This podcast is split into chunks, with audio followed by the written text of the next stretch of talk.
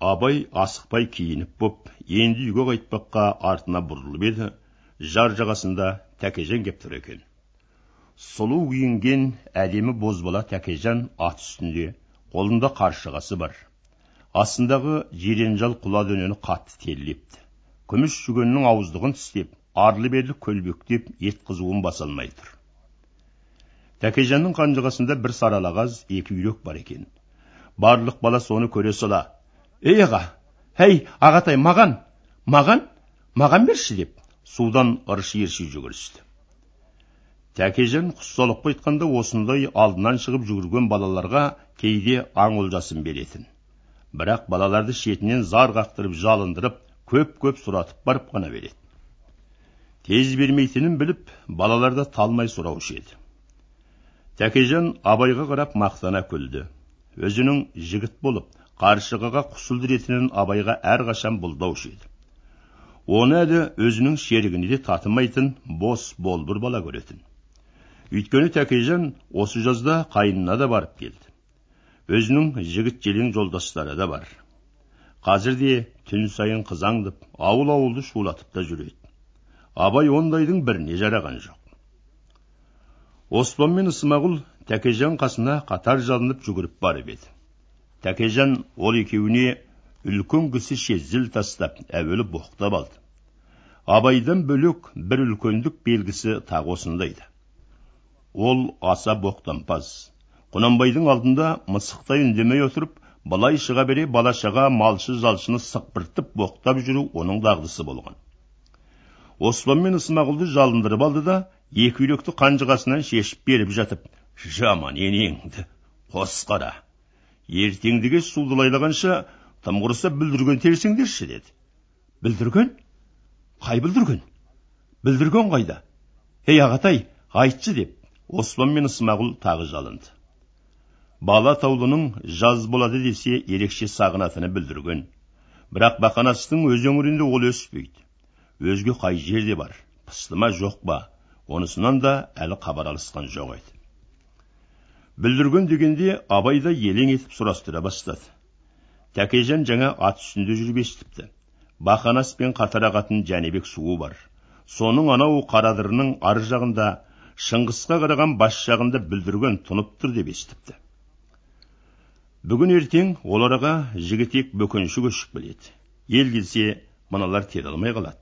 Ендеше асығыс барып теріп қайту керек. Тәкежан осыны айтқанда жаңағы көп бала алағызып жүр ендеше барайық. Барып теріп қайтайық. Жүріңдер ал ат ұстаңдар иә сәт бүлдірген бүлдірген десіп бар бала ойнақ салды. Бүлдіргенге баруға тәкежанның өзі әзір екен. Ол абайға да жүр деді абай ойланып баяу тұрды да ақырында тым құрыса атқа мініп сергіп келмек боп қоса көнді. Сонымен бір шай қайнатымда абай тәкежан бастаған барлық ұсақ бала тай құнандарына мініп мініп ап желе шауып шыға келісті. Араларындағы үлкендері абай мен тәкежан. Ұсақ балалардың көпшілігі жеке жеке тайға мініп бірен сарандары екі екіден мінгесіп ап абайларға ілесе шыққанда жұрттың бәрінің артында қалған оспан болды. Ол биешілердің жуастай дегеніне көнбестен бүгін ғана үйретілген қысырдың асау тайы ақтайды таңдаған. Ақтай соңғы үш төрт күннен бері оспанның есінен кетпейтін құмары. Тередей үлкен өзі жұп жұмыр ақтай қысырдың тайы енесі асау көкбие. Ақтай енесінің асаулығынан былтыр байланбаған биыл арды емеді шу асаудың өзі. Соған жақында көзі түскен оспан жас биеші масақбайға жабысып жүріп бүгін таңертең биенің бас сауымының тұсында бұлғақтатып шыңғыртып ұстап алған. Масақбай осы жылқыдағы асау атаулының албастысы оспанның жалынғаны еріксіз көндіріп масақбай таңертеңнен бері сол тайды үйреткен еді. Тайдың асаулық қияңқылығы сондай екен. Біресе шапшып мөңкіп біресе шыңғыра тулап кетіп масақбайды да екі рет жыққан бірақ өзге асаудан көрмеген ызаны көріп екі жығылып алған масақбай ақтайға қатты ызаланып алған. Құлақтан басып бұғалықтап буындырып екі езуін шұрайлап тайды өлердей жазалаған. Үстіне үлкен жабу салып оны басқұрмен шандып шандып қарғып мініп алған. Басқа көзге төпелеп шапқылатып қан сорпа қып кеп бағана желі басына байлап тастамақ болған. Бірақ масақбайдың өнеріне қызығып өзі де қызып алған оспан тай әлсіреп келген кезде жұрттың тоқта дегеніне болмастан қарғып мініп алған еді. Екі езуі қан боп жыртылып қалған тай әлі де өлердей қияңқы екен. Оспан мінген жерде тағы да қайтадан шапшып секіріп көп қияңқылық етті. Өзі жеңіл балаға оңай көнгісі келмей қанша қырсық жасаса да оспан жығылмай қойған. Оның бағана ысмағұлға мақтанғаны да сол. Қазір желі басында кешігіп қалғанда оспанды бөгеген сол ақтай болатын тай ежелгі асаулыққа салып тағы мөңкіді бірақ оспан жығылып қорқудың орнына құшырланып сабай береді де езу тартып күліп қояды баланы жыға алмаған тай ақыр аяғы ала қашып шаба жөнелген оспанның тілегені сол ол өзі ағызып келе жатқан тайды одан сайын борбайлап басқа көзге төпеп аруақ аруақ деп ұран салып жосытып отырып абайларды қуып жетті ақтай оспанның ырқына әлі көніп болған жоқ екен. Ағызған күйінде сыңар езулеп мойнын бұрып қырындай шауып кеп бар денесімен тәкежанның құла бестісін қойып кетті. Жұрттың бәрі де ығысып бөгелеңдеп қалды. Оспан тайын бұрып көптен сытыла бергенде ақтай тұра қалып мойнын ішіне алып шыңғырып жіберіп жаман мөңкіді. Абай оспанды аяп мерт бола ма? деп қорықты. Жалғыз ақ оспанның пішініне көзі түскенде қайран болды. Баланың үлкен көздері от шашып өрттей жанып алыпты. Асаумен алысқан арпалысты жаны сүйгендей қорқыныштан біттей елес жоқ. Қайта тулай түстеп қызыққан сияқты. Тай бұдан құтылмақ боп нелер қиястық жасаса соның бәріне де сол секундта оспан қолма қол тәсіл жасайды. Бұл кезде оспанның балалық жындылығы ұрда жықтылығы бір жылата жоғалғандай. Ол абай көзіне алыс жұлыстың бір палуаны сияқтанды. Жұрттың бәрі амалсыз иіріліп тұра қалып ақтай мен оспанның арпалыс майданына қарады. Тәкежан да таңдайын қағып оспанды боқтай түсіп сүйсініп тұр. Тайдың мөңкігенінен сескеніп оспанға болысайық деген ересек балалар болып еді. Оспан асығып айғайлап шолақ бұйрық етіп тиме аулақ деді осы кезде ақтай мойнын ішін алып басынан асырмақ боп ортқып мөңкиді оспан екі аяғын тайдың қос қолтығына тығып ап шалқалап жатып алды. Түсіре алмаған тай ілезде екі артқы аяғын аспанға сермеп тепкіленді. Онда оспан тағы да тақымын жазбастан еңкейіп ап тайдың мойнын құшақтап жатып алды. Тағы бір сәтте ақтай оқыс шапшып қап таласқан иттей қосаяқтап шәншіліп еді. Оспан мынау қимылға тіпті сүйсініп кетті білем. Екі беті қып қызыл боп қайратты шаштары үдірейіп жалт етіп абайларға қарап сақ сақ күліп жіберді. Жағалай үнсіз тұрған жұрт та тегіс сүйсіне күлді. Тәкежан өз басы өміріне мұндай қимыл жасап көрген емес еді. Оспанның ерлігіне қайран қап. Түу сарамас! Мынау неттен көз жоқ бетпақ еді! деп. Қолабестіні қамшымен бір салды да желіп кетті. Барлық балалар қоса қозғалған ақтай да қайтадан көндігіп шаба жөнелді. Оспан тағы да қамшылап борбайлап аруақ аруақ масақбай! деп асаудың албастысы масақбай биешіні аруақтай сыйлайтынын көрсетті.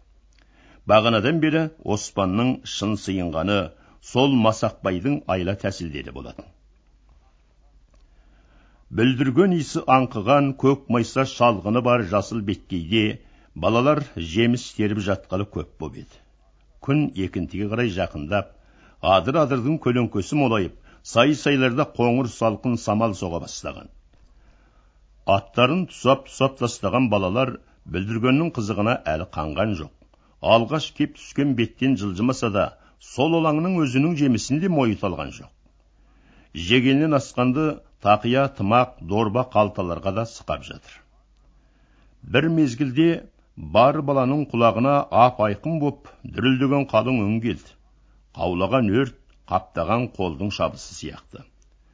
Балалар елең елең етісті. Араларындағы үлкені тәкежан мен абайға қарасты. Абай бұл дүбірдің мәнін ұққандай саспай ғана шыңғыс жақтағы бір белеске қарап отыр екен.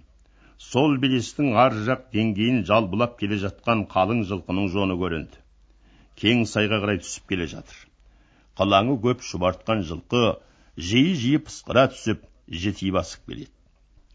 Араларында тай құлындары кісінейді. Өзге жылқыдан озғындап шығып ойнақ салып шапқылаған құнан дөнендер де көрінді.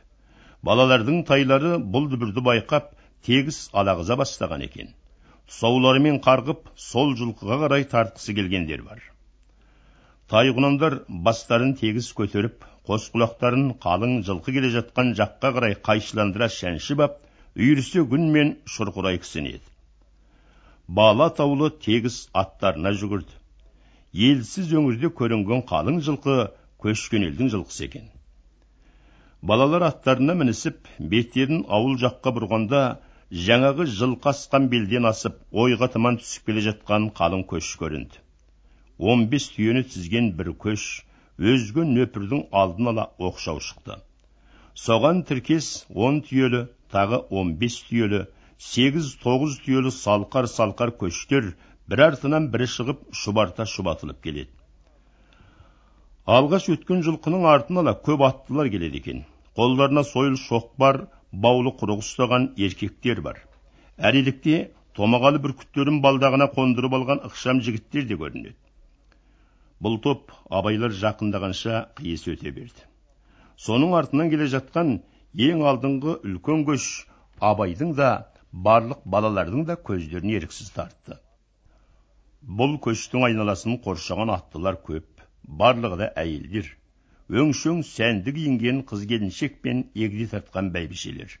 Мінген аттар ылғи семіз жорғалар мен келісті бедеулер әйелдердің ер тұрманы тоқым құйысқан өмілдірік жүгендері тегіс жалпақ күміске малынған. Жарық күнге шағылысып жарқ жұрқ етіседі үлкен көштің алдында есік пен төрдей жерде аттарын қатар бастырып бір топ қыз келеді. Тап орталарында ерттеулі күйде бос жетектелген кекілі күзелген қаракөк ат бар. Сол топтан әнтек кейін үлкен көштің алдын бастап келе жатқан сұп сұр жүдеу бәйбіше екен. Басына жұқа қара желек жамылыпты. Бұл бастаған он бес түйелі көштің сәні өзгеше көрінді. Бар түйенің үстіне артылған жүктері жапқан өңшең қара кілем қоңыр алаша қара текемет көрінеді. Жүкті түйелердің екі жағы сол үлкен қара жамылшылар мен баяу ғана желпіне түсіп өзгеше бір ауыр тыныс алып келе жатқан тәрізді. Көштің түріне таңданып үнсіз тоқтап қалған балалар тобы мынадай салтанатты көріністің алдын кесіп өте алмады. Енді амалсыз көш кеткенше қарап тұратын болды. Басында бұларға көш адамдарынан көз салған кісі жоқ еді. Бірақ алдағы қыздар тобы енді жақындап қастарына кеп қалған екен. Солар ғана өзінше бір түрлі түйсінгендей болды білем. Аралары азырақ ауысып аз ғана бөгелісті де бір кезде бір топ қыздар ортасынан екі қызды ілгерірек бөліп шығарды. Бағанағы кекілі кесілген қара көк ат сол екі қыздың орталығында жетекте екен. Оспан аңырып таңданып абайдың қасына кеп бұлар кім? Бұл қандай күш? деп тақат таба алмай ағасын қамшымен түрткілеп мазасызданып тұр еді. Қазір екі қыз бөлініп алға шыққанда олардың көрінісіндегі елден ерекше бір жайды байқап оспан қатты күліп жіберді. Ойбай абай анан қара тымақты қара! Абай бұған ашулы түрмен жалт қарап қатты түртіп қап тоқта құтырма! деді. Оспан абайдан сескеніп қап аузын басып тайының жалын құшақтап үнсіз күліп жатты. Бұған ерсі көрінген сурет абайдың өзінің де өмірде ең алғаш көрген көрінісі. Бұл көш қаралы көш екенін бөжей көш екенін абай мен тәкежан бағанақ таныған болатын. Өзге көштен бөлек болатыны мәлім бірақ қазір мына екі қыз істеген іс сол бөлектің ішінде де бір өзгеше болды. Олары өзге қыздан бөлінгенде байқалды. Бастарына еркектің бас киімін киіпті. Қара мақпалмен тысталған жұқа қара елтірі тымақтары бар. Қыз кимейтін бас киімді киюмен бірге соларын оң кимей артқы құлағын көз алдына келтіріп теріс киіпті. Енді ғана анық көрінді. Орталарына жетекке алған тұлдаған қаракөк аттың үстіне бөжейдің ер тоқымы ерттеліпті. Ер үстіне сол бөжейдің осы өткен құста қарқаралыға киіп барған қызыл күрең ішігі жабылыпты. Ердің қасына қамшысын шәншіп соған да теріс қаратып бөжейдің қысқы түлкі тымағын кигізіпті екі қыз бөліне салысымен мына көлденеңнен қарап тұрған аттыларды көріп шырқай созып қаралы мұңды дауыс айта жөнелген. Көш бойында ауыл үстінен өтсе немесе бөгде жүргіншілер жанынан өтсе қаралы көштің қара жамылған осындай қыздары дауыс айтатын салты. Қыздар соны бастаған екен. Бір күліп жыны қозып алған оспан мұндай жайдың бәрін қайдан ұқсын өзі ес білгелі дәл өз үйлерінен өлім шықпаған өлімді бұлайша күтуді көрмеген бала бұл жерде ұқтырам десе де ұқпас еді оған жаңағы көз алдынан өткен көріністің бәрі ерсі көрінді де соған күлді абайдан қорыққанынан басын көтере алмады бірақ тайының шоқтығына жабысып жатып көзінің қиығымен сығалап қарап қояды да екі иіні дірілдеп шексілесі қатады. Алғашқы екі қыз қиыс өтіп дауыс бастасымен кейіндеп келе жатқан бес қызда аттарының басын қатарластырып ап баяу бастырып отырып анау екеуінің даусына қаралы дауыс қосты. Абай бұларға көз сала беріп елең етіп аласұрып қалды. Қамшысының бүлдіргесін саусағына ілген күйде оң қолын шұғыл көтеріп қап тоқтасаң нетті дегендей. Өтініш айтқандай. Бірақ үн қата алмады. Жүрегі лүпілдеп соғып өңі сұрланып әлсіз қолын шарасыз қалде құла бестісінің жалына салып түсірді. Өтіп бара жатқан бес қыздың тап ортасында жібек жал ақ жорғатқа мінген тоғжан екен. Көктемнен соң көргені осы. Сулыраған қара жібек биқасаптан әдемі жеңіл шапан киген басында жәп жаңа қара кәмшат бөрік мойнында әсемдеп кең ораған құбылма түсті торғын шәлі. Құлағында үлкен алтын сырға сырғалып келе жатқан тоғжан мынау ат үстінде мынадай топ қыздың тап ортасында дәл көп жұлдыз арасындағы шолпандай. Ат үсті жүріс шырқап айтқан дауыс және құрбы қыздары бөжей қыздарына жанашуы бар. Баршасы тоғжанның қазіргі жүзін бір түрлі мағыналы нұрға малғандай. Ақ маңдай әппақ жұмыр мойнына қолаң жібек шашына бетінің үлбіреген қызылы соншалық жарасып тұр. Қара шапан сыртынан белін шымқай буған сарғыш жібек белбеуге оң қолын сүйеп мықынын таянған. Маңайға бұрылып қарамастан шырқап жылап жоқтау айтып келеді. Абай кірпік қақпай қадалып тыныстары да тыйылып тоғызжан үнін тыңдаумен тұр. Топ өтіп кете бергенде өзге төрт қыз үннің ішінен тоғызжанның өзгеше жібек талды бөлекше үнін анық естіп аңғарғандай болды. Шын тоғызжан үні ме? Жоқ басқа қыздікі ме? Білу қиын болса да абайға мынандай топтан жырылған бөлекше сұлу ырғақ тоғызжан көмейінен ғана шығатындай. Сырттап бара жатқан тоғжанның арттан көрінген мүсіні де өзгеше екен. Атқа отырысының өзінде де бір нәзік еркелік пен соншалық биязылық мықтылық да бар сияқты. Жылтырап өрілген жуан бұрымдарының ұшында үлкен шолпы ырғала түсіп шылдырлап барады. Сонау сағынышты көктемде көңіл өртеген одан бері де көзін жұмса әрдайым құлағына шылдырлай түсіп былдыр етіп есіңде бар ма деп кететін осы шолпының осы үні. Өзгеше көрініс ілезде бұлт сөгіліп сұлуайды жарқ еткізгендей болды. Абайды естен тандыра биледі де өзгеше бір нұр шұғыласына бас идіргендей боп кетті. Бірақ бұл сезім бір ғана сәт еді. Осымен қабат жас жігіт көңіліне тағы алай түлей ұйтқып кеп бір өзгеше жүрек құйынын соқтырғандай болды. Жылаған тоғжан жылаған бөжей қыздары барлық қаралы көш иесіз тұл кетіп бара жатқан анау қаралы киім тұлат баршасы осы барлық қауымның қайғысын да абайға өзгеше терең түсіндірді. Жаназаға шақырмай құнанбай қылмысын кешпей жылау зарына араластырмай келе жатқан осыншалық мол қауым ортасында тоғызжандай гауһары бар қауым абайларға былай тұр көрме саған рұқсат жоқ дегендей суық қатал. Бірақ әділ үкім айтып бара жатқан сияқты. Абай жүрегіне бұл серпу өзгеше өкініш өксік әкелгендей. Жылаған ғашығы жылаған жақын бауыр қауым ел өліп кеткен кешегі бөжей баршасы да абайдың өз басында жазалағандай.